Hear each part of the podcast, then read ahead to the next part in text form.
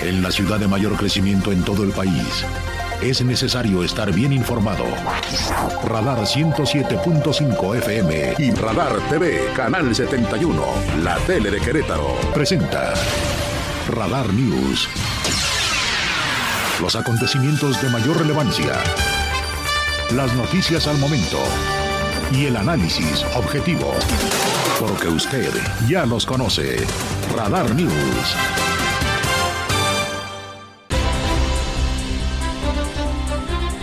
¿Cómo están? Muy buenas tardes. Qué gusto saludarle en una nueva emisión de Radar News. La una y unos cuantos segundos aquí en la capital queretana, desde donde tengo el enorme privilegio de poder saludarle ahí hasta donde usted se encuentre. Gracias por seguirnos en la frecuencia modulada 107.5 o bien en la tele. Les saludo Radar TV en el 71 de WIS, la tele de Querétaro, Radar TV. Bueno, vámonos con lo más destacado de la información. Abrimos la página de lo más relevante hoy. En el ámbito nacional, el presidente ha dicho, Andrés Manuel López Obrador, que vetará la ley que está promoviendo su partido, ayer la presentaron, para elevar multas a quien injurie al presidente de la República. Voy a vetar esto. Así lo expresó.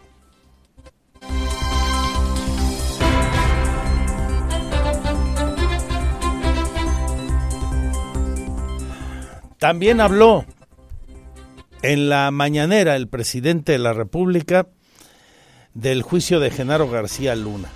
Ayer, recordemos, el abogado defensor del ex secretario de Seguridad Pública en los tiempos de Felipe Calderón como presidente, le preguntó en reiteradas ocasiones al Rey Zambada sobre si el dinero que le había entregado al entonces subsecretario de Seguridad Pública del, para aquel momento llamado Distrito Federal, si el dinero que le entregó había sido para la campaña de López Obrador cuando contendió contra Vicente Fox.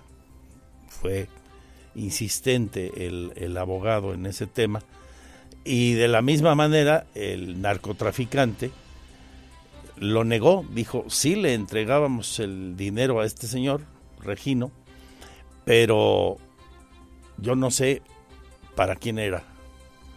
Yo nunca dije, lo negó, que era para Andrés Manuel López Obrador y su campaña. Hoy arremetió contra el abogado César de Castro en la mañanera, a pregunta expresa, el mandatario federal.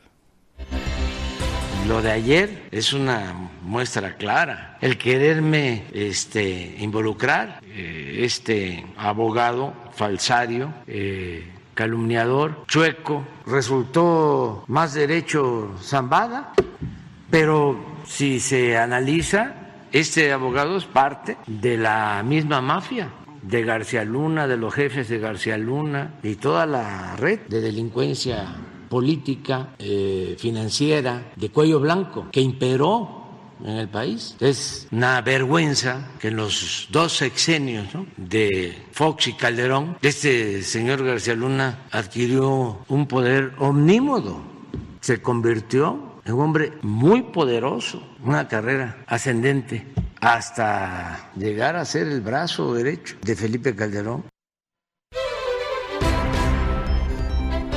Bueno, y hoy en el juicio que se lleva a cabo allá en Nueva York y que está a punto de concluir, comenzó el periodo final de alegatos, llaman los abogados, entre la fiscalía, en este caso, y la defensa. La Fiscalía de Estados Unidos reitera hoy que García Luna apoyaba al cártel de Sinaloa, además de con dinero, con armas. En estos alegatos de clausura en el juicio al exfuncionario mexicano, hoy esto es lo más evidente. ante lo que también ha sido una constante a lo largo del juicio, la falta de evidencias presentadas en el juicio. Ha habido un desfile de testigos de cargo, 26 en total, pero todo han sido dichos. A lo largo de 3 meses, la fiscal del gobierno ha estado presentando a estas personas, pero sin evidencias contundentes. Testigos que en suma concluyen en todos los casos que García Luna conspiraba con el narcotráfico de manera consciente, mientras el abogado García Luna intentó involucrar, como decíamos hace un rato, al presidente y al ex subsecretario de Seguridad cuando él fue jefe de gobierno de la Ciudad de México. Con base en las declaraciones de los testigos, la Fiscalía asevera que García Luna no solamente era miembro del cártel, sino que fue la pieza clave para su crecimiento entre 2001 y 2012. Eso es lo que ha dicho hoy. La fiscal Comatriet describió al cártel de Sinaloa como el FedEx de la cocaína, como la agencia de mensajería de la cocaína, toda vez que usaba trenes, embarcaciones, submarinos, contenedores y hasta el Aeropuerto Internacional de la Ciudad de México. Y que todo esto se daba por los pagos millonarios que se le entregaban a García Luna. Recordemos que la defensa, lo que ha tratado de hacer a lo largo del juicio, pues es exigir evidencias, descalificar a los testigos, y el día de ayer que subió a los estrados a la esposa de García Luna, García Luna no testificó, tratar de justificar la fortuna millonaria del exfuncionario, diciendo cómo, tratando de convencer la señora Cristina Pereira, Linda Cristina Pereira, a los jurados de que la fortuna era bien habida, a partir de que le daban bonos, que obtuvo créditos y que también se dedicaba a operaciones inmobiliarias. ¿Cuándo se resuelve el juicio? Pues mire, se supone que mañana el juez le dará indicaciones a los integrantes del jurado popular sobre cómo deben proceder en términos técnicos. Y entonces, probablemente, mañana podría haber ya una resolución, una presentencia o una declaración de inocencia. Si no fuere mañana, según los expertos que hemos consultado y todo lo que hemos estado investigando sobre el juicio a García Luna, podría ser el viernes o hasta el lunes.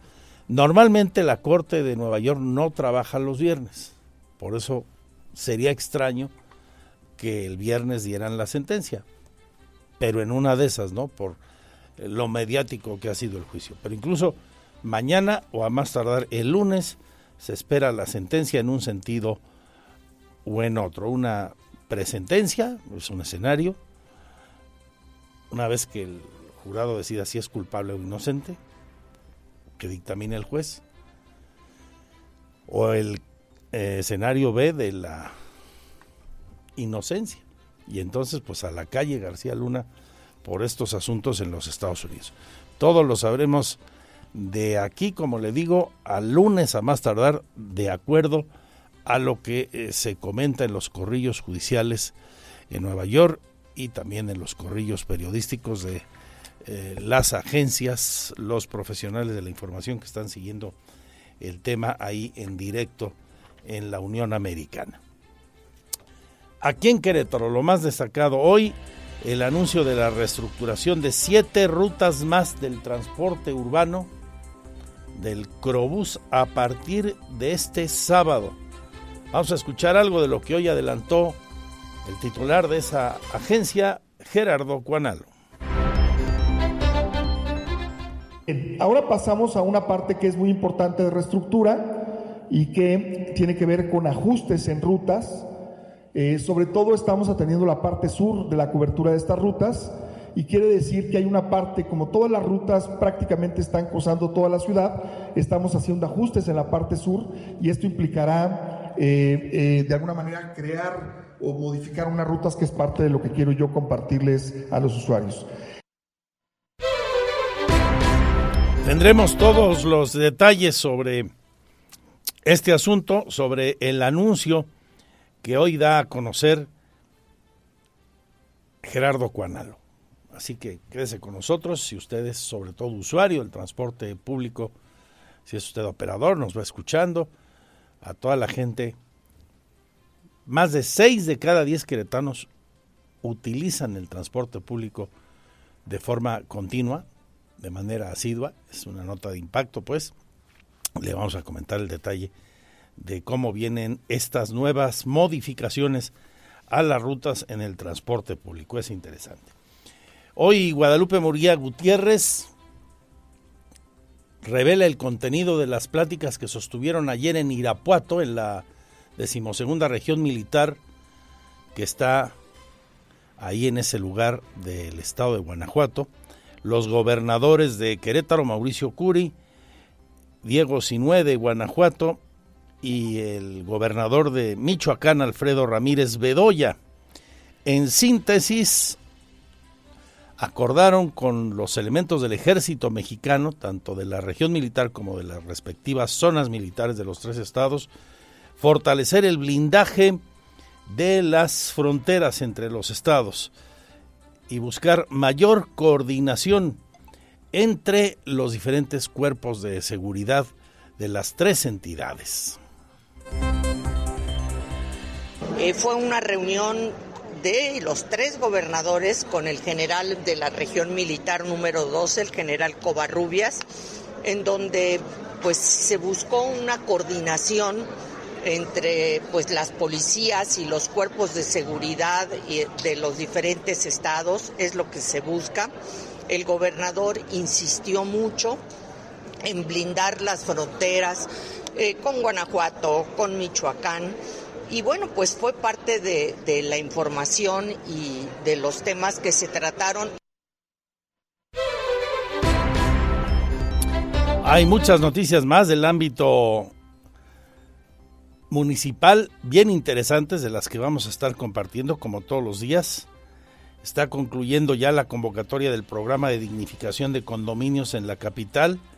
Le voy a dar el detalle de cuántas solicitudes se recibieron. En total, le adelanto, fueron 248.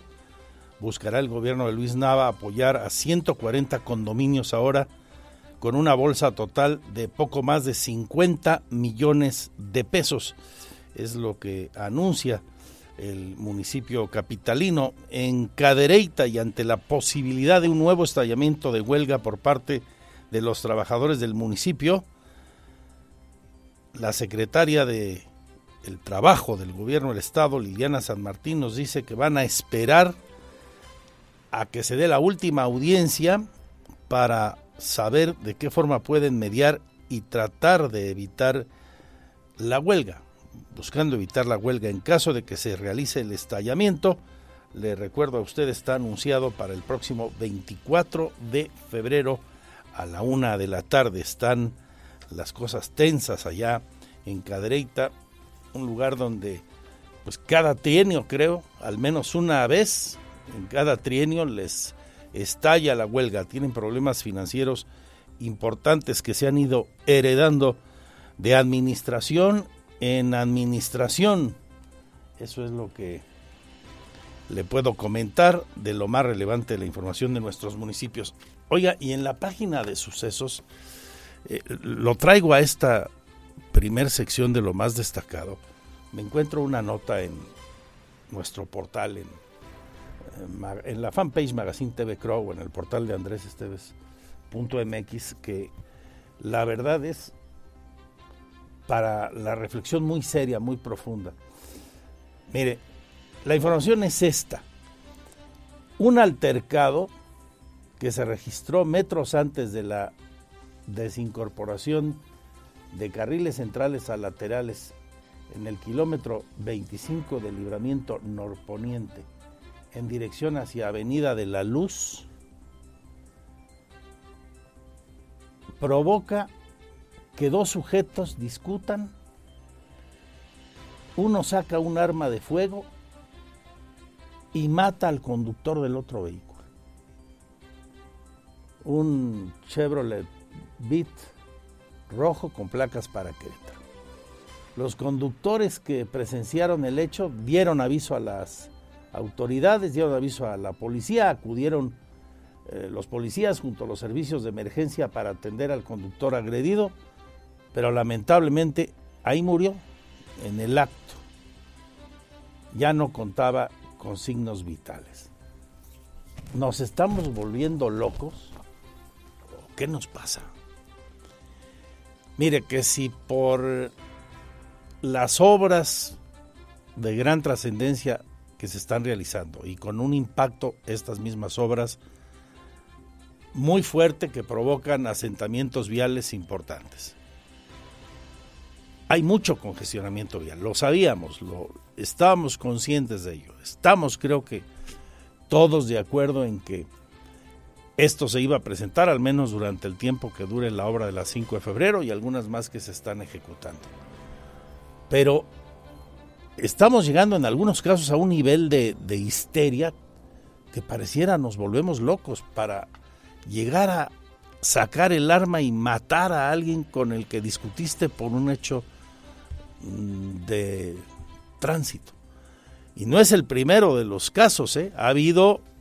Tenemos narrativas, informaciones a lo largo de los últimos meses de enfrentamientos a golpes, choques provocados porque uno no dejó pasar al otro o el otro se quiso agandallar el paso, no guardó la fila, te distrajiste y luego le acabaste mentando la madre hasta el dueño del chango. Estamos perdiendo los estribos con demasiada facilidad y nos está faltando mucha cortesía al manejar, al conducir. Mucha cortesía nos está faltando. Usted que me escucha ahora mismo en el vehículo debe ir harto, seguramente, si va, por ejemplo, Bernardo Quintana transitando en dirección de norte a sur. Sé que es desgastante, acá uno harto, más recordando que esos trayectos a lo mejor los hacías en 10, 15 minutos y ahora te puedes llevar hasta 50, o si vas por la 5 de febrero en la zona de más afectación y no puedes evitarla. Y en otras vialidades, en Constituyentes, ahí en los cruces, por ejemplo, con Tecnológico y otras más, ahí donde usted vaya, sé que llega un punto en el que dices, ¿qué onda, no? Estás hasta el copete, hasta la moder. Pero que esto no provoque que perdamos la calma. No me diga usted la bajada, por ejemplo, a cualquier hora del Fray Junípero para caer en Bernardo Quintana. No, por favor. Bueno, moderémonos, guardemos la distancia y seamos un poco más condescendientes, manejemos con más cortesía, también a la defensiva, porque no sabemos qué loco se nos va a atravesar porque quiere agandallar el paso. Pues mira, si ya llegó el loquito que quiere agandallar el paso, pues déjalo pasar, hombre. ¿Para qué te enojas? ¿O para qué generas ahí un laminazo? ¿No? En las glorietas, recordemos que de acuerdo a la normativa internacional, la preferencia la traen los que van dentro de la glorieta, no los que la van a cruzar. Por ejemplo, el 1 a 1 en los cruces, en la zona del centro histórico, hace mucho que ya se están respetando. Pues vamos a respetarlo también, por ejemplo, en las incorporaciones y desincorporaciones de Bernardo Quintana. Aunque ahí no se acostumbraba, bueno, pues 1 a 1. Y va a ser más leve todo, porque si hay un laminazo o un choque mayor, naturalmente que el congestionamiento vial, el asentamiento vial va a ser más fuerte, digo, pues es de sentido común. Pero ¿Para qué llegar a las mentadas de madre? ¿Para qué llegar a los insultos? ¿Para qué llegar a los golpes? ¿Para qué llegar a que un sujeto le saque la pistola al otro y lo mate? Como hoy ocurrió en un altercado ahí en el Libramiento Norponiente. Ojalá que reflexionemos en esto, y también creo es muy importante que haya un trabajo más cercano de las autoridades a las que corresponda vigilar toda la ciudad en los tramos más conflictivos. Me parece que en algunos falta presencia, y también estoy convencido es importante que se realicen en Querétaro campañas de difusión que nos hagan concientizarnos de que debemos de conducir con más cortesía. Así como llenaron la 5 de febrero y estuvo muy bien de anuncios muy duros, diciendo no adelantes tu funeral, no excedas los límites de velocidad, se van a poner fotomultas, o acá en la México-Querétaro ya está ya está operando el esquema de patrullaje municipal en la zona que acaba de tomar bajo su control el municipio de Querétaro. Bueno, además de eso, hacer evidente la necesidad de que nos conduzcamos con cortesía, que seamos más prudentes, que nos relajemos. Escuchemos aquí las noticias, las comentamos, lo que dijo fulano, lo que dijo sultano, estoy o no de acuerdo con Esteves, ahora sí se la voló, o puede que tenga razón, no sé. Diviértanse de esa manera, no se distraigan, y por favor, no perdamos los estribos. Sale peor. Y uno no sabe con qué loquito se puede tocar en un semáforo, con qué loquito se puede uno encontrar. A lo mejor uno es muy prudente, la señora, el señor, el joven, el operador que conduce es prudente, pero no sabes cómo viene el otro, y en una de esas resulta un salvaje como este de hoy en la mañana, ¿no? O alguien menos salvaje que te reta lo que sea. Suave pues, Dalai. Regreso con el resumen general de la información.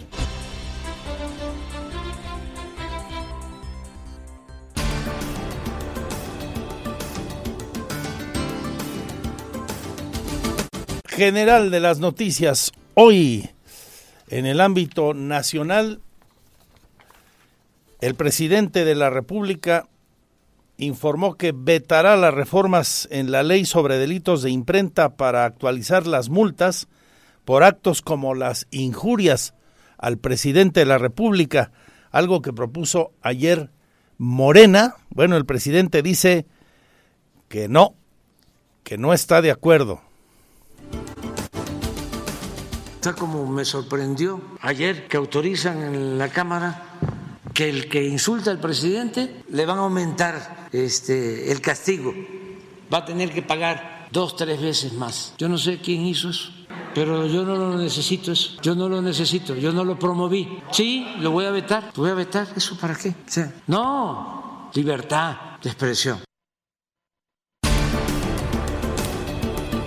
Y hoy en el juicio de Genaro García Luna, último día ya de alegatos entre la fiscalía, así dicen técnicamente los abogados, ¿no? Presentan sus últimos comentarios, tanto la fiscalía como la defensa.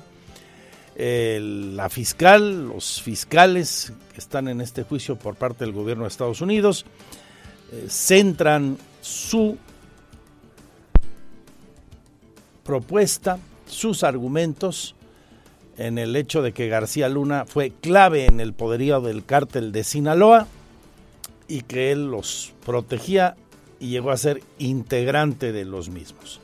La defensa, pues por el contrario, dice que todos los que se han presentado como testigos colaboradores, 9 en total, y el resto de quienes han comparecido, 26 en total, no han aportado una sola evidencia que demuestre sus dichos. Y ayer, recordemos, la esposa de García Luna señalaba que la fortuna trató de explicar de dónde venía la inmensa fortuna de García Luna, señalando que era todo producto de su trabajo, así en pocas palabras, ¿no? De actividades el sector inmobiliario y de bonos que recibía del gobierno, claro, no de los malosos, ¿no? A manera de soborno, ¿qué iba a decir? El caso es que mañana o a más tardar el lunes podría haber sentencia. Los escenarios que se manejan: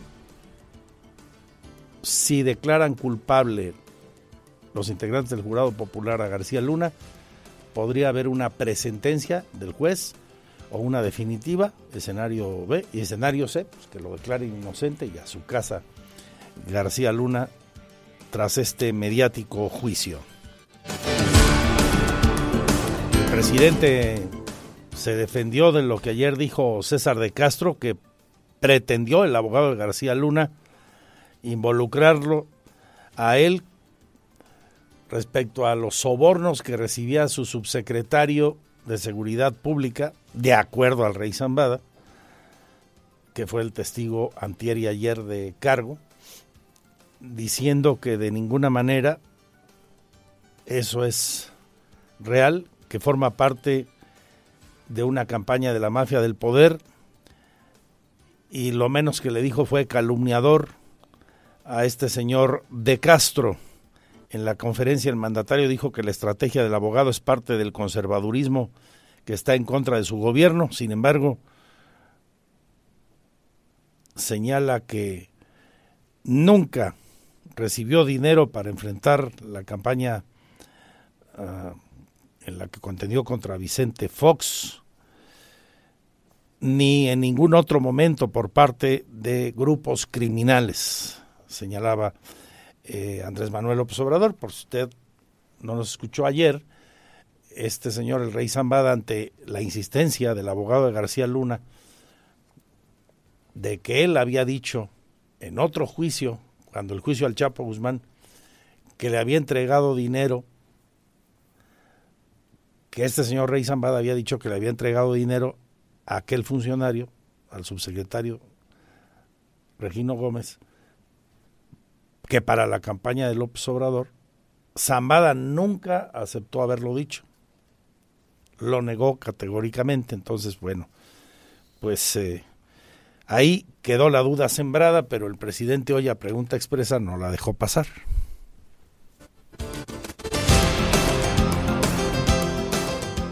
Lo de ayer es una muestra clara. El quererme involucrar, este abogado falsario, calumniador, chueco, resultó más derecho Zambada, pero si se analiza, este abogado es parte de la misma mafia de García Luna, de los jefes de García Luna y toda la red de delincuencia política, financiera, de cuello blanco, que imperó en el país. Es una vergüenza que en los dos sexenios, ¿no?, de Fox y Calderón, este señor García Luna adquirió un poder omnímodo, se convirtió en un hombre muy poderoso, una carrera ascendente hasta llegar a ser el brazo derecho de Felipe Calderón.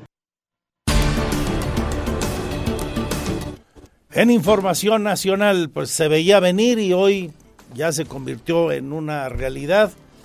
Aeromar anuncia el cese definitivo de sus operaciones. Después de 35 años de volar, la aerolínea Aeromar ha cancelado todos sus vuelos el día de hoy.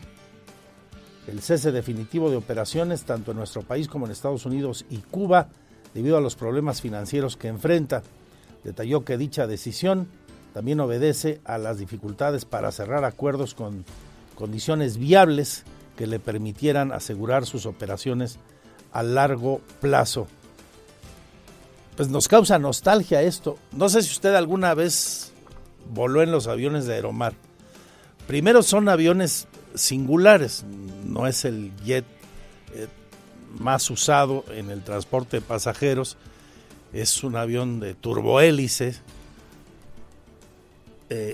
muy vintage, ¿no?, en su diseño, y en particular a mí me trae muchos gratos recuerdos porque fue una línea aérea que quisimos mucho creo que muchos queretanos, porque fue la que apostó por Querétaro, por el pequeño aeropuerto, en su momento Aeropista, acá arriba, ¿no? Y luego ya fue aeropuerto internacional, llegaron a decirle al Fernando Espinosa. Todavía queda en lo que hoy es el campus aeropuerto de la UAC, a la mera entrada, lo que era la pequeñita sala de espera. Y Aeromar era la línea que volaba aquí, fue la línea que apostó por Querétaro. Y tristemente, cuando ya llegó nuestro gran aeropuerto, el actual, el aeropuerto intercontinental, Aeromar ya no pudo volar ahí. No llegó a operar la ruta que tenía a la Ciudad de México, que era muy cómoda, y algunos otros destinos regionales. Llegaba a ir hasta Manzanillo, de aquí de Querétaro, llegó a volar a Acapulco, llegó a tener rutas a Cancún. Bueno, pues tronó Aeromar. Se la lleva la crisis, producto sin duda de las secuelas que al sector de la aviación comercial le dejó el COVID-19. Aeroméxico de milagro, de panzazo, la salvó. Interjet también chupó faros, dijo el clásico, ¿se acuerdan? La línea de Miguel Alemán. Muy poderosas Volaris y Viva Aerobús, porque tienen otras empresas que las apoyan fuerte, salieron adelante. Fue lo que pasó a Aeroméxico con su acuerdo con Delta y las buenas negociaciones que pudo hacer con sus acreedores en una buena operación financiera en los Estados Unidos. Pero líneas como esta, pues ya, adiós. Y otras andan temblando, ¿eh? Nuestra TAR ahí como que sale y no sale. Te la juegas a que sales o no sales, pero ahí sigue, ¿no? Luchando por sobrevivir. Bueno, pues Aeromar lamentablemente ya no siguió. Por si usted había comprado algún boleto de esta línea aérea, pues vaya buscando alternativas, porque hoy ya no surcó los cielos de México, de Estados Unidos o de Cuba, que eran sus destinos. Vamos con el anuncio de las nuevas modificaciones a las rutas en el transporte público de Querétaro. 7 más que se reestructuran este próximo sábado. Aquí la información en este resumen de la información general. La Agencia de Movilidad del Estado de Querétaro anunció una reestructura en 7 rutas del transporte público Qrobús, con el objetivo de que sean más eficientes y ágiles, y por ende bajar la frecuencia y tiempos de espera en beneficio de los usuarios. Esto como parte de la tercera etapa del programa de estandarización de frecuencias. El director de la agencia, Gerardo Cuanalo Santos, detalló que se trata de las rutas 12, 9, 44, 45, 81, 40 y la 56, que a partir de este sábado 18 de febrero tendrán un ajuste en sus trayectos. Ahora pasamos a una parte que es muy importante de reestructura y que tiene que ver con ajustes en rutas. Sobre todo estamos atendiendo la parte sur de la cobertura de estas rutas, y quiere decir que hay una parte, como todas las rutas prácticamente están cruzando toda la ciudad, estamos haciendo ajustes en la parte sur, y esto implicará de alguna manera crear o modificar unas rutas, que es parte de lo que quiero yo compartirles a los usuarios. En el caso de la ruta 12, seguirá saliendo de Azucenas, pero llegará ahora a Ejército Republicano, mientras que la ruta 9 de Villas de Santiago también llegará a Ejército Republicano. Para ambos casos, se creará la ruta complementaria C26, que tendrá una cobertura de la terminal de autobuses de Querétaro a Tecnológico. La ruta 44 irá de Paseos de Pedregal a la Alameda, y la ruta 45 de Boulevard Peñaflor a Corregidora Sur. Ambas ya no llegarán a la terminal de autobuses de Querétaro. La ruta 81, que viene de Valle de Santiago, llegará ahora hasta El Tanque, por lo que se creará la ruta complementaria C28, antes ruta 81, que irá del Centro Cívico hacia Tecnológico. En la ruta 40, que va de la colonia Che Guevara, ahora llegará al Tanque. En este caso se implementará una ruta complementaria que dará cobertura de la Central de Abastos a la Alameda. Y la ruta 56, que viene de Santa María a Prados del Sol, ahora solo llegará hasta la Alameda. En este caso se creará una ruta complementaria que irá de Prados del Sol a la Avenida Hidalgo para garantizar la cobertura a la UAC y al tecnológico regional. Cuanalo Santos hizo un llamado a los usuarios a privilegiar el uso de la tarjeta de prepago para que el transbordo les cueste 0 pesos. El director de la Agencia de Movilidad del Estado de Querétaro agregó que como parte de esta tercera etapa del programa de estandarización de frecuencias en la cuenca Lázaro Cárdenas Centro Sur, se contempla la intervención de 13 rutas, de las cuales 2 serán troncales, 6 complementarias y la creación de la nueva ruta L107. Para Grupo Radar, Andrea Martínez. Y a propósito de esta transformación, el municipio de Querétaro anuncia que va a otorgar en usufructo a la Agencia de Movilidad del Estado, la que está a cargo de Quanalo, todos los paraderos de transporte público, los 61, incluyendo los de alta densidad, estos llamados tipo Dubái, muchos de los cuales funcionaron desde que se instalaron allá en los tiempos de la administración de Marcos Aguilar, y otros no, porque la razón es muy sencilla. Si los camiones no se paraban enfrente de la puerta del paradero, pues ¿cómo los iba a usar la gente? No es que estuvieran mal diseñados o no sirvieran.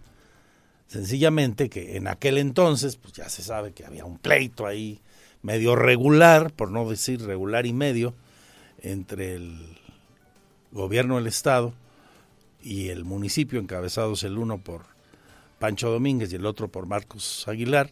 Pues como no había muy buena relación, y estos eran un proyecto del municipio, concesionados a una empresa X, pues la verdad es que no se hizo lo necesario, con todo respeto me parece, para que sirvieran, para que se utilizaran. Ahora se los van a dar al Estado. Si la Agencia de Movilidad pone la parada donde debe y el camión se para exactamente en la puerta de ese paradero, pues la gente va a estar muy cómoda adentro esperando a que llegue su camión, en lugar de estar al rayo del sol o pasando mucho frío o lluvia. Si se completa el proyecto y se ponen los chips que necesitan esos equipos, el camión y el paradero, para que adentro haya pantallas que le informen a la gente que ya viene tal ruta, pues con mayor razón va a estar la persona adentro, ¿verdad?, esperando que llegue el camión. Y no tiene que estar afuera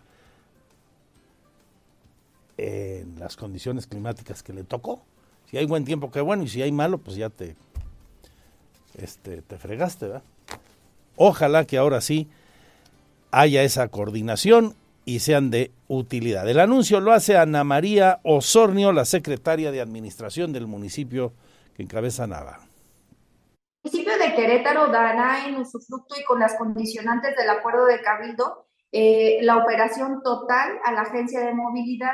El objetivo que se persigue con este contrato de usufructo es que los usuarios del transporte público tengan un mejor servicio y obviamente la Agencia de Movilidad, que es la encargada de este tema del transporte, se encargará de que, con el objetivo de dar este mejor servicio, llevar a cabo las acciones necesarias.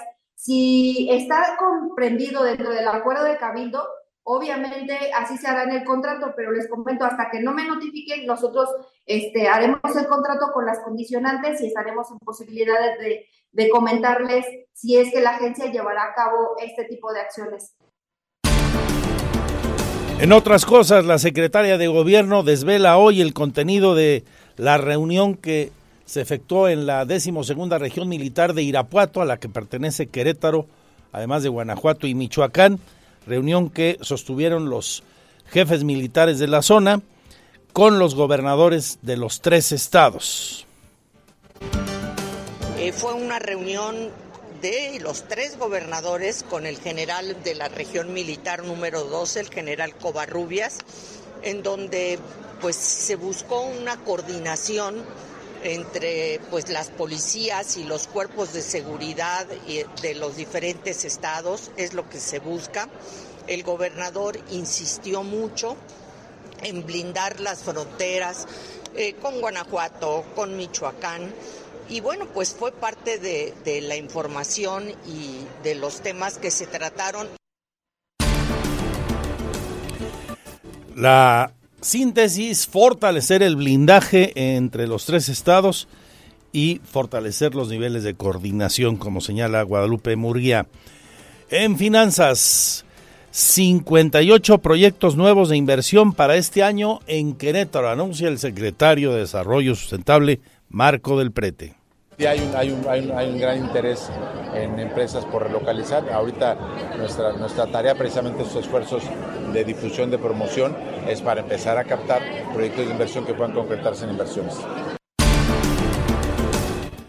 En la misma página de la información económica y financiera, tomaron protesta hoy al nuevo Consejo Directivo de la Cámara de Comercio. Ya saben ustedes que cada año se renueva la mitad del Consejo. En este caso se reeligió el presidente Fabián Camacho Arredondo. Aquí lo que dijo: fortalecer las cadenas de valor y elevar la productividad y competitividad de las empresas locales son las acciones necesarias para atajar las oportunidades que se han presentado después de la pandemia. Con esta misión, en la Cámara de Comercio hemos decidido dejar de ser Canaco Querétaro para posicionarnos a partir de hoy como la Cámara de Comercio de Querétaro. Es una respuesta orgullosamente queretana y contemporánea, sobre todo con los tiempos que vive el mundo. Empresas de seguridad privada piden, la asociación que reúne a las empresas de seguridad privada, que las que contraten ahora en el Estadio Corregidora, una vez que regrese el público a las tribunas, sean empresas queretanas y estén bien registradas. Habla el presidente de esta unión de empresas, Mario Aguilar Becerril. Normalmente los empresarios de la privada nos hemos preocupado para que cualquier empresa que se dedique al giro de ciudad privada tenga registro vigente, y yo creo que muy puntual en la Secretaría de Ciudad Ciudadana y el gobierno está al pendiente de contratar una empresa que cumpla con todos los requisitos y normas establecidas por el Estado en ese sentido. Tengo ahorita conocimiento de qué empresa se va a contratar para dar el servicio en este tipo de eventos, pero siempre nos hemos preocupado porque sean puras empresas que tengan registro vigente además. Ante lo volátil que está el precio de algunos productos de la canasta básica, los últimos que se dispararon de forma muy espectacular, los del pollo y el huevo, pero en general le llega a pasar a otros productos de temporada, la Procuraduría del Consumidor nos invita a revisar en su portal o en sus números de contacto el famoso quién es quién en los precios. Es el delegado Osvaldo García. En Querétaro, en los lugares donde se encuentran más baratos en la central de abastos y en algunos centros de abasto. Más o menos el precio de la canasta básica anda entre los 980 pesos a los 1,120 pesos. En información de nuestros municipios, en Amealco persiste la falta de agua potable, denuncia la diputada local Yasmín Albellán. Con la ley y la iniciativa de ley que se hizo, pues sí nos pegaron duro, pero a las comunidades, pues ahorita de por sí no tenemos agua. Hay muchos barrios de las comunidades que no tienen agua, a pesar de que sea, pues, es el que suministra todo eso. De todo el municipio de Amián, pues donde estamos batallando muchísimo con la demanda del agua, pero pues estamos dando seguimiento también, igual pues apoyando nada más porque no podemos hacer otra cosa. Sobre la posibilidad del estallamiento de huelga en Cadereyta, está anunciada para el 24 de febrero a la 1:00 p.m, si no hay arreglo antes entre las partes. Ante esa posibilidad habla la secretaria del Trabajo del Gobierno de Querétaro, Liliana San Martín. Los entes públicos no depende directamente de la Secretaría del Trabajo. Sí estamos sectorizados y sí hemos tenido diálogos con el municipio. En algún momento también buscamos el vínculo con el sindicato. Hoy se encuentran en audiencia, así que hoy digamos que será un tema decisivo. Sin embargo, también hay que diferenciar que dentro de las peticiones que se realizan hay peticiones que obedecen a tema colectivo y hay peticiones que obedecen a relaciones individuales. Estas revisiones, concretamente las que motivarían un posible estallamiento, tendrían que sujetarse específicamente a temas colectivos. En información del Congreso, Raúl Manríquez Huerta fue designado como magistrado propietario para el Tribunal Superior de Justicia. Hay un nuevo magistrado, es el abogado Raúl Manríquez Huerta, con 23 votos a favor de los 25, y entrará en funciones el 16 de este mismo mes. Habla el nuevo magistrado. Se designa al maestro Raúl Manríquez Huerta como magistrado propietario del Tribunal Superior de Justicia del Estado de Querétaro. Artículo único. La Junta de Coordinación Política propone al Pleno de la 60ª Legislatura del Estado se designa al maestro Raúl Manríquez Huerta como magistrado propietario del Tribunal Superior de Justicia del Estado de Querétaro para que funja durante el periodo comprendido del 15 de febrero de 2023 al 14 de febrero del 2035. Ahí el momento en que el presidente anunciaba el nombramiento de don Raúl Manríquez Huerta. Regreso con el detalle de todo esto y mucho más. Gracias por su compañía. Mi Twitter, @AndrésEstevesMX. Este es el resumen, lo más importante del día en Radar News. Estas son las efemérides del 15 de febrero. El 15 de febrero de 1775 nace Miguel Ramos Arizpe, quien se distinguió como sacerdote, abogado, historiador, diplomático y político de ideas liberales. Para el año de 1898, el acorazado Mainé explota en la bahía de Cuba. Este hecho sería el detonante de la declaración de guerra de Estados Unidos a España, la cual supuso la pérdida de esta colonia. En el año de 1913, el representante de España en México, Bernardo Cologán, se entrevista con el presidente Madero para solicitarle su renuncia en nombre del cuerpo diplomático acreditado en México. Para 1937, se expide el Reglamento de Cooperativas Escolares dependientes de la SEP, en el cual para ser socio de una cooperativa escolar es necesario ser alumno, maestro o empleado de la escuela en que se constituya y su participación deberá ser voluntario. Todos los socios tendrán obligaciones y derechos iguales, sea cual fuere la fecha de su ingreso. En 1967, en Uruguay entra en vigor la Constitución. En el año de 2003 se produce a nivel mundial las manifestaciones contra la invasión de Estados Unidos a Irak, siendo la mayor movilización ciudadana de la historia. Para 2001 se celebra por primera vez el Día Internacional del Cáncer Infantil, instituido en Luxemburgo.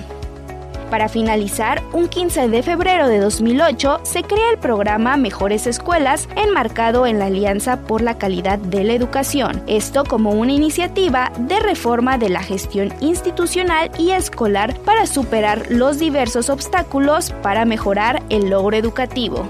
Para Grupo Radar, Adrián Hernández.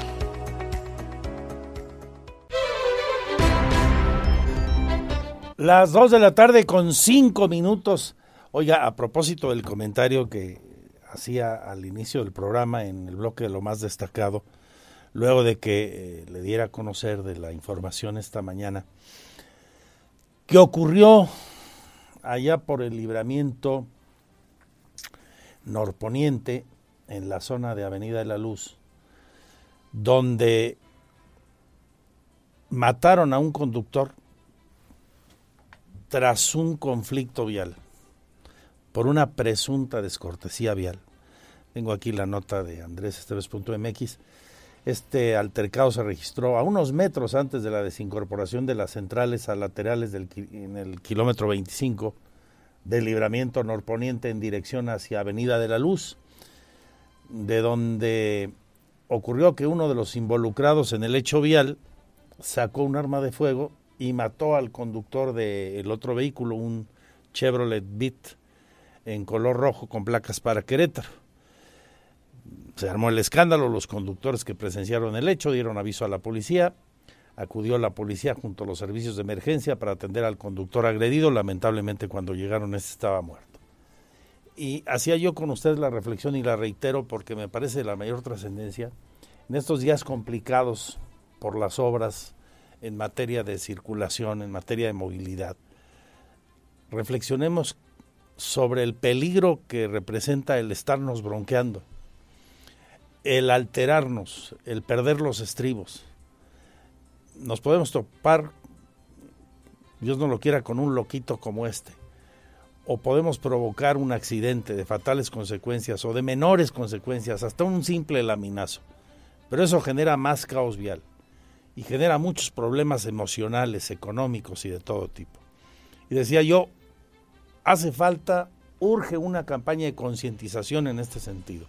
No solo a moderar la velocidad como ocurre y es una buena campaña en el Fray Junípero o en otros puntos de la ciudad, sino a manejar con cortesía, a no ser gandallas, a respetar las filas y si no hay manera, porque hay lugares donde las vialidades no están diseñadas para eso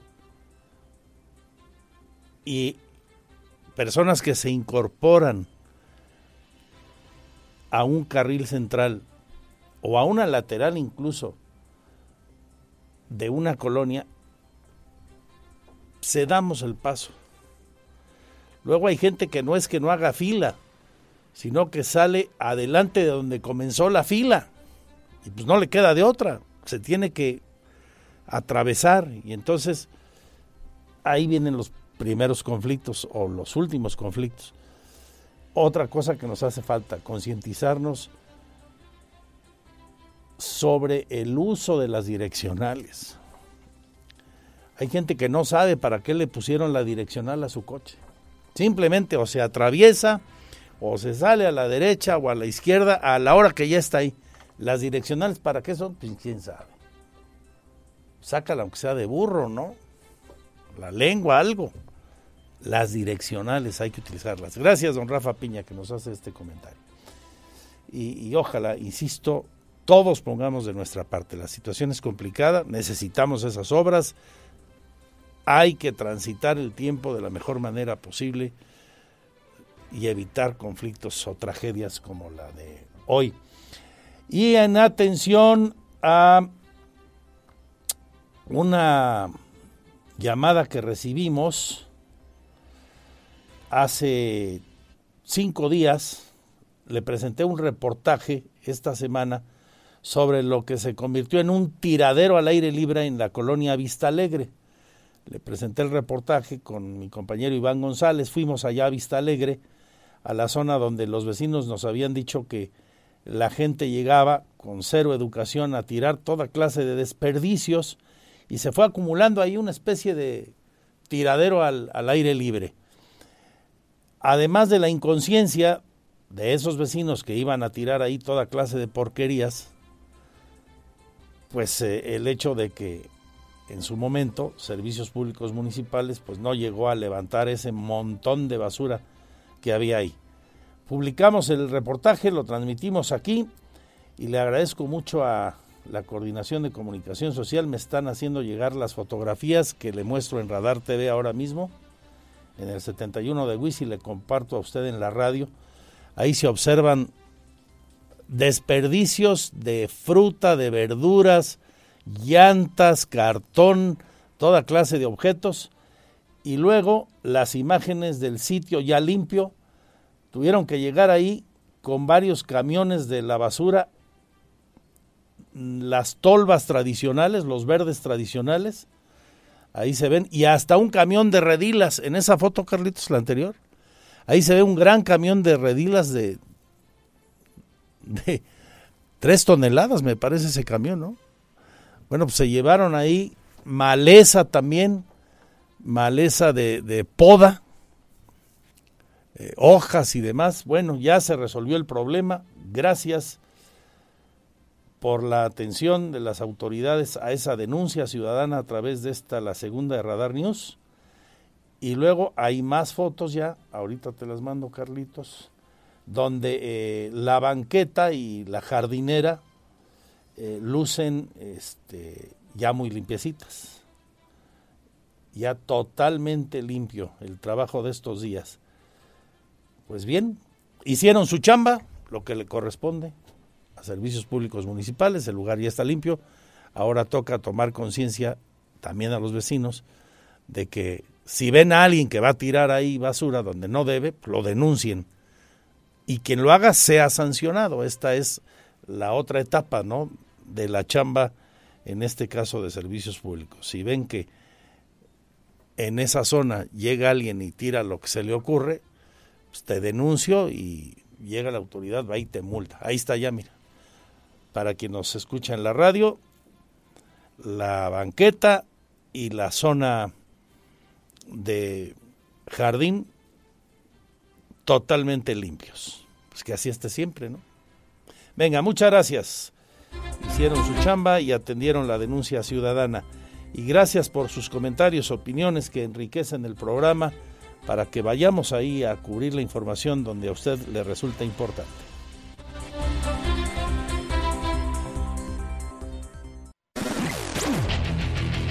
Goles, estadísticas, pasión, victorias, empates, derrotas y todo lo que acontece en el mundo deportivo con Víctor Monroy en Radar Sports.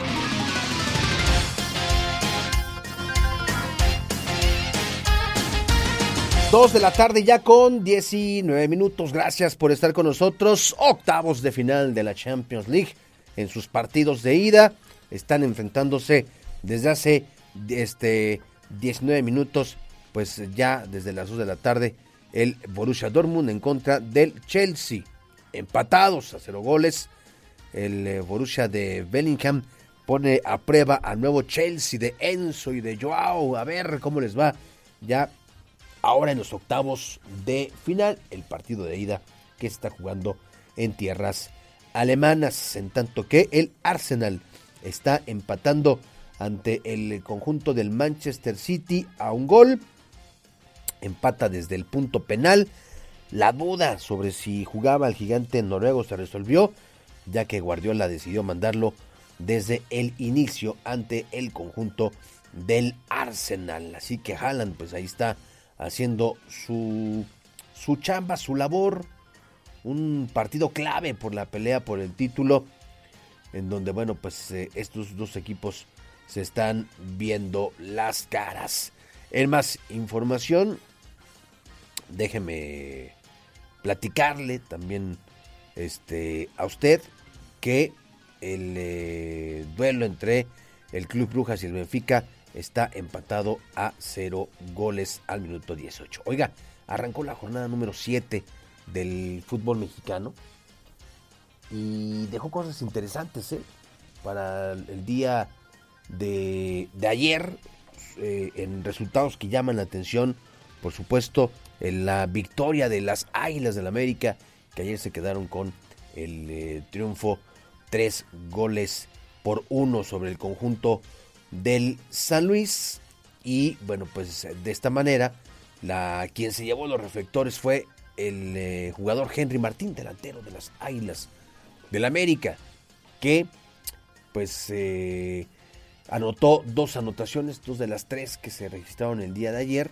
Y con esto Henry Martín llega a 77 goles dentro del equipo de Cuapa, y esta cantidad de anotaciones lo coloca entre los 10 anotadores históricos del equipo azul crema. Es decir, está entre los 10 máximos anotadores con el equipo americanista, situación que, bueno, por supuesto pone contento a Henry Martín. Sin embargo, dice: lo más importante es lo que se pueda conseguir de manera colectiva, más allá de si estoy o no dentro de los más representativos en cuanto a la creación de anotación, en la creación de goles, que por cierto ya lleva 9 en su cuenta personal en esta campaña. Esto fue lo que dijo el jugador de las Águilas del América, Henry Martín.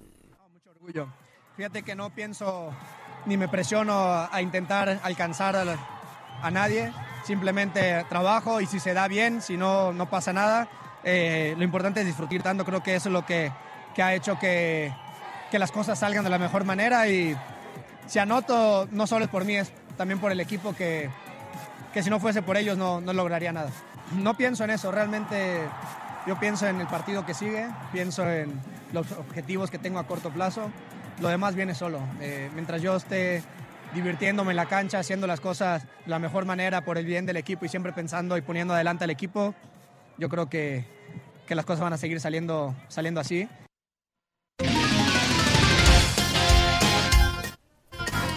Bueno, en otros resultados del día de ayer, Tigres empató a 0 goles con el conjunto de Bravos de Juárez. León le ganó 2 goles por 0 al conjunto del Puebla, que por cierto, Puebla pues no pudo con su reciente mentor, con Nicolás Larcamón, y terminó perdiendo ante el conjunto de los Esmeraldas del León, 2 goles por 0. ¿Qué dice Eduardo Arce, el técnico actual de la Franja del Puebla? Escuchemos sus impresiones. ¿Qué pasó? El gol nos desarma.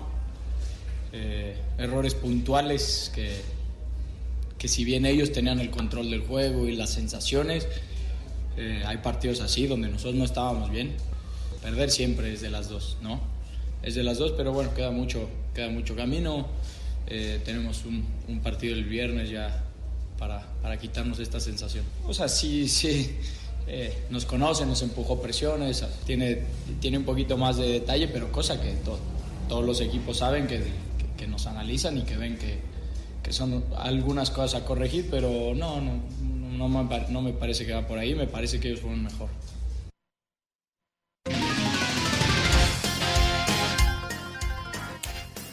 Bueno, los partidos para el día de hoy, 7:05, 2 encuentros, Chivas en contra de los Xolos de Tijuana y Monterrey ante los Gallos Blancos del Querétaro. Ya sabe usted, este partido lo podrá sintonizar a través de la frecuencia del 107.5 de FM, la estación más gallo, donde aquí sí le llamamos los partidos de visita del conjunto queretano, a la espera de que hoy surja un milagro. ¿Crees en los milagros, Lina? Pirro, ¿crees en los milagros? Carlitos, hoy se aparecerá la Rosa de Guadalupe en el vestidor de gallos. ¿Lo creen? ¿No? Híjole, hombres de poca fe. Bueno, pues si no le ganan hoy a Monterrey, mañana se van a cumplir 3 años que gallos no ganan fuera de casa. 3 años. Por supuesto que se ve muy complicado, casi imposible que Querétaro le pueda ganar a un Monterrey que está siendo efectivo. Esto es fútbol, quien quita y en alguna de esas algo pasa ahí en los últimos minutos y los gallos pueden lo digo de corazón, Pirro, quiero que los gallos ganen, que ya acaben con esa malaria y que puedan quedarse con la victoria. Bueno, pues hoy este partido, si ganan o no, usted lo podrá escuchar a través de la frecuencia del 107.5. La estación más gallo, la de Radar, por supuesto. Oye, hoy, ¿eso puede pasar? Que diga Mauro Herc, ¿y esa rosa? No creo, ¿verdad? Bueno, pues ya, ni modo, ya mañana le contaremos.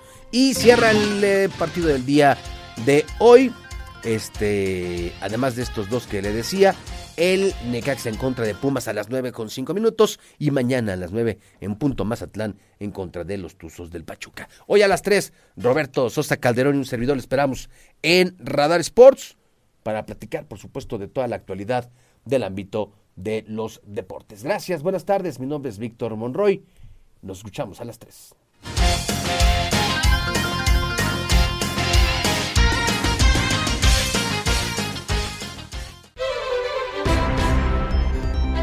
...2:31... Platicaba ahorita con Víctor antes de entrar al aire, después de su completísima sección, que hoy la pregunta es no cómo nos va, sino cuántos nos van a meter, ¿verdad? Monterrey anda con todo, digo, nadie pierde antes de jugar, eso lo sé, pero con estos gallos y la necedad de sostener ahí un proyecto en la dirección técnica que a todas luces ya no ha dado resultados, esto está clarísimo, pues difícilmente vamos a sacar algo positivo, ¿no? Sume un partido más sin ganar de visitante y ojalá que no sea goleada, ojalá que no nos den hasta por debajo de la lengua, dijo el clásico, ¿verdad? Mi Pirro. Vaya una felicitación a todas las familias de los niños que tienen cáncer, por el empeño, por la dedicación, por el amor. Vaya una felicitación a todos quienes trabajan en favor de los niños que tienen cáncer. Aquí en Querétaro en particular el Hospital Teletón, el Hito, que hace un gran trabajo. Lo comparto esto, mando este saludo y este reconocimiento y nuestro afecto para los pequeños que hoy luchan contra el cáncer. Venga con todo, ánimo muchachos, muchachas, chicos, niños, niñas, porque este es el Día Internacional del Niño con Cáncer. 15 de febrero, Día Internacional del Niño con Cáncer. El 15 de febrero se conmemora el Día Internacional del Niño con Cáncer, una fecha proclamada en Luxemburgo gracias a la Organización Internacional de Cáncer Infantil. También se denomina Día Internacional de Lucha contra el Cáncer Infantil. El objetivo es crear conciencia y sensibilizar a las personas sobre una enfermedad que lamentablemente afecta a muchos niños y jóvenes. Asimismo, para ayudar a sus familias a que sus hijos tengan un diagnóstico oportuno y el debido tratamiento, y esto a su vez les brinde el derecho de la vida. El cáncer infantil es una patología que ataca a los niños en edades muy tempranas y que consiste en un crecimiento anormal de células malignas que se diseminan en el interior del cuerpo. Hasta ahora no hay manera de saber qué lo provoca. Actualmente se ha transformado en una epidemia que afecta a un alto porcentaje de niñas y niños en distintos lugares del planeta. Es una triste y lamentable realidad, que muchas veces pasa desapercibida, pero más común y cotidiana de lo que mucha gente se puede llegar a imaginar. Son miles los casos reportados de niños y jóvenes afectados por este padecimiento, siendo la primera causa de muerte infantil hasta ahora conocida. Afortunadamente y gracias a los avances de la ciencia, muchos de estos niños que son diagnosticados a tiempo logran sobrevivir, lo que representa una noticia esperanzadora ante una realidad muy dura de enfrentar. Hay muchas maneras de celebrar este día tan especial para llevar un mensaje de alegría, esperanza y vida al niño con cáncer. Yo te invito a tomar la iniciativa y ponte en contacto con alguna de las asociaciones que se dedican a visitar a estos niños para llevarles una sonrisa o una palabra de aliento para ellos y sus familiares. También puedes realizar algún aporte económico a través de alguna de estas organizaciones o fundaciones para que con este dinero se puedan seguir beneficiando y tratando a más niños y jóvenes. Para Grupo Radar, Adrián Hernández.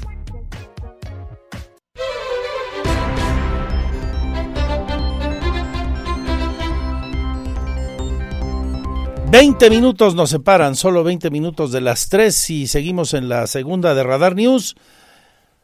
Hoy la secretaria de Gobierno tomó protesta a la nueva mesa directiva, al nuevo consejo directivo de la Cámara de Comercio. Recordemos, se reeligió el presidente y se cambia como cada año a la mitad del consejo, más o menos a la mitad del consejo que dirige a este organismo empresarial. Toma protesta el Consejo Directivo 2023-2024 de la Cámara Nacional de Comercio en Querétaro, en el marco de la 120 Asamblea Anual y Ordinaria de esta Cámara y ante la presencia de la Secretaría de Gobierno del Estado Guadalupe Murguía, Fabián Camacho Arredondo asumió el cargo de la mesa directiva de la Canaco en el Estado. Protestan cumplir y hacer cumplir los principios y estatutos que rigen a la Cámara de Comercio de Querétaro. Sí, al asumir la presidencia de la mesa directiva, reconoció que en los 120 años de vida de la Cámara Grande en el Estado ha contribuido al fortalecimiento de la economía del Estado, impulsando a los empresarios que ven en la actividad comercial la forma de generar un desarrollo del Estado con más y mejores empleos, poniendo en alto el nombre de la entidad, incluso en situaciones complicadas como la pandemia. Localmente, fortalecer las cadenas de valor y elevar la productividad y competitividad de las empresas locales son las acciones necesarias para atajar las oportunidades que se han presentado después de la pandemia. En su momento, la secretaria de Gobierno Guadalupe Murguía hizo un reconocimiento al sector empresario y económico del Estado por mantener las fuentes de empleo en 2 años más difíciles de la pandemia por el COVID-19, que da muestra, dijo, del compromiso para contribuir al desarrollo de Querétaro. Para Grupo Radar, Iván González. Y voy hasta el Congreso, donde hoy se eligió a un nuevo magistrado para el Tribunal Superior de Justicia. mucho éxito a don Raúl Manríquez Huerta en el desempeño de su alta responsabilidad en el Poder Judicial. Raúl Manríquez Huerta queda designado como magistrado propietario del Tribunal Superior de Justicia de Querétaro, esto con 23 votos a favor por parte de la legislatura local. Recordar que hace unos meses el Congreso aprobó que los periodos de los magistrados sean por 12 años. Por ello, el nuevo magistrado tendrá un periodo hasta 2035. Por el que se propone al Pleno de la 60ª Legislatura del Estado de Querétaro, se designe al maestro Raúl Manríquez Huerta como magistrado propietario del Tribunal Superior de Justicia del Estado de Querétaro. Artículo único. La Junta de Coordinación Política propone al Pleno de la 60ª Legislatura del Estado se designa al maestro Raúl Manríquez Huerta como magistrado propietario del Tribunal Superior de Justicia del Estado de Querétaro para que funja durante el periodo comprendido del 15 de febrero de 2023 al 14 de febrero del 2035. Es cuanto, Presidenta. Esta designación se da, ya que José Antonio Ortega Cervón se jubiló. De acuerdo a la sombra de Arteaga, tendrá una percepción mensual de 157.903 pesos tras 29 años trabajando. Manríquez Huerta es licenciado en Derecho por la Universidad Autónoma de Querétaro, especializado en Derecho Notarial y Fiscal. Tiene una maestría en Derecho Procesal Constitucional y ha trabajado en el Poder Judicial de la Federación en distintos cargos. Para Grupo Radar, Diego Hernández. Pues felicidades también al maestro, al doctor José Antonio Ortega Cervón, hasta hoy, magistrado del Tribunal Superior de Justicia de Querétaro. Mañana llega a ocupar esa posición, tomará protesta ante sus pares el hoy electo Raúl Manríquez Huerta. Gracias por estar con nosotros, son lo mejor de nuestro programa. Anuncia el vocal ejecutivo de la CEA, Luis Alberto Vega Ricoy, que tras las últimas reuniones con la gente de la Conagua, hubo algunas observaciones y habrá pequeñas modificaciones técnicas al proyecto de Acueducto 3, que camina bien. Para no perder agua, para poder regresar el agua, o sea, tomamos agua y regresamos agua al embalse. Pero es realmente un tema técnico que no me gustaría adelantarme hasta que los técnicos lo vean. Pero ya se está viendo, no es un tema que vaya a impedir ni vaya a obstaculizar. Porque siempre estamos cerca de ti, síguenos en nuestras redes sociales. En Facebook, Radar News Querétaro. En Instagram, @ Radar News 107.5 FM. En Twitter, @ Radar News 107.5. Radar.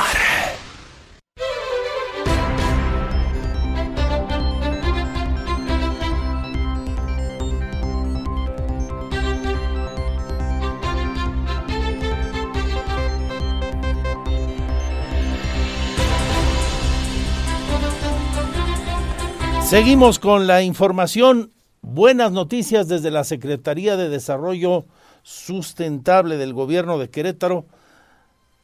Hay una cantidad interesante de proyectos de inversión en cartera por concretarse para este año. Habla con nosotros el secretario del PRETE.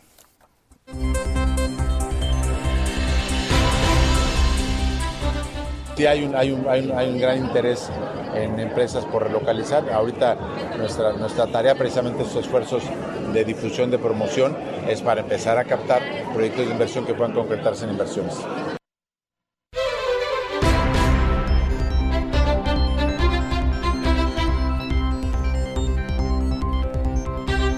Y el municipio anunció hoy, hablo del de Querétaro, que van a ceder en usufructo a la Agencia de Movilidad del Estado, hasta que encabeza Gerardo Cuanalo, todos los paraderos de la ciudad, incluidos los paraderos conocidos como tipo Dubái. Aquí la noticia con la secretaria Ana María Osornio. El municipio de Querétaro otorgará en usufructo a la Agencia de Movilidad del Estado de Querétaro los 61 paraderos de transporte público, incluyendo los de alta densidad o tipo Dubái, informó la secretaria de Administración de la capital, Ana María Osornio. Desde el pasado 9 de febrero se le notificó a la persona moral que tenía un acuerdo de usufructo por 20 años que se le retiró este acuerdo, debido a que no cumplió con el mantenimiento y la limpieza de estos 61 paraderos. El municipio de Querétaro dará en usufructo y con las condicionantes del acuerdo de Cabildo la operación total a la agencia de movilidad. El objetivo que se persigue con este contrato de usufructo es que los usuarios del transporte público tengan un mejor servicio y obviamente la agencia de movilidad, que es la encargada de este tema del transporte, se encargará de que con el objetivo de dar este mejor servicio llevar a cabo las acciones necesarias. Si está comprendido dentro del acuerdo de Cabildo, obviamente así se hará en el contrato, pero les comento, hasta que no me notifiquen, nosotros haremos el contrato con las condicionantes y estaremos en posibilidades de comentarles si es que la agencia llevará a cabo este tipo de acciones. La Secretaría de Administración estimó que será el próximo 20 de febrero cuando se celebre el contrato y se realice la entrega física de los paraderos a la agencia de movilidad. Los 61 paraderos, incluyendo los de alta densidad, están ubicados en la zona oriente, zona poniente, los paraderos de Avenida de la Luz, en el eje Constitución de 1917 y los paraderos en Pie de la Cuesta. De acuerdo al reporte de la Secretaría de Servicios Públicos, la empresa que era responsable de garantizar la operación del mantenimiento, vigilancia y limpieza de dichas paradas no la realizó y el personal municipal mantenía un monitoreo en las condiciones de estas paradas en las cuales se encontraban grafitis, daños en cristales, estructura y falta de limpieza. Para Grupo Radar, Alejandro Payán. Bueno, y ya que estoy hablando del municipio, me voy con las del estribo, y es que el día de hoy Querétaro municipio se suma al protocolo estatal para atender el hostigamiento en razón de género. El presidente Luis Nava anunció que se suman a la iniciativa de Mauricio Curi expresada en el protocolo estatal para atender el hostigamiento en razón de género y así apoyar las acciones que ha implementado el Instituto Queretano de las Mujeres.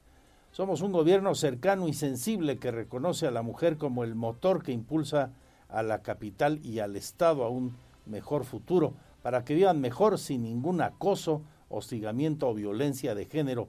De ahí que desde el municipio daremos el más alto valor institucional a este protocolo, dijo el alcalde al reiterar su compromiso.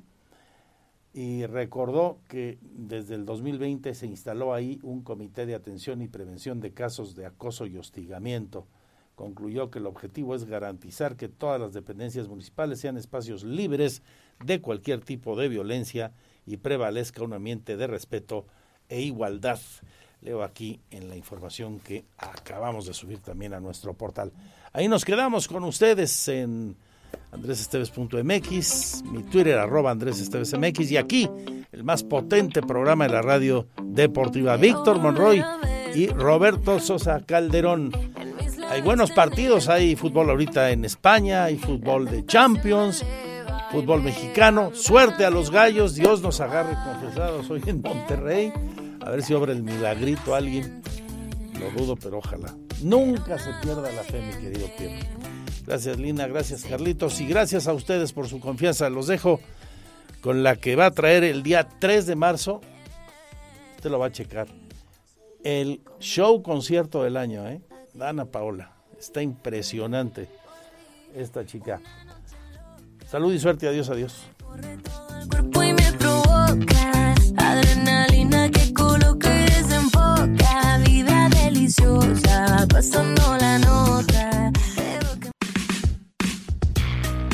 Lo ves. Radar TV, Canal 71, la tele de Querétaro. Lo escuchas. Radar 107.5 FM, en transmisión simultánea. Continuamos.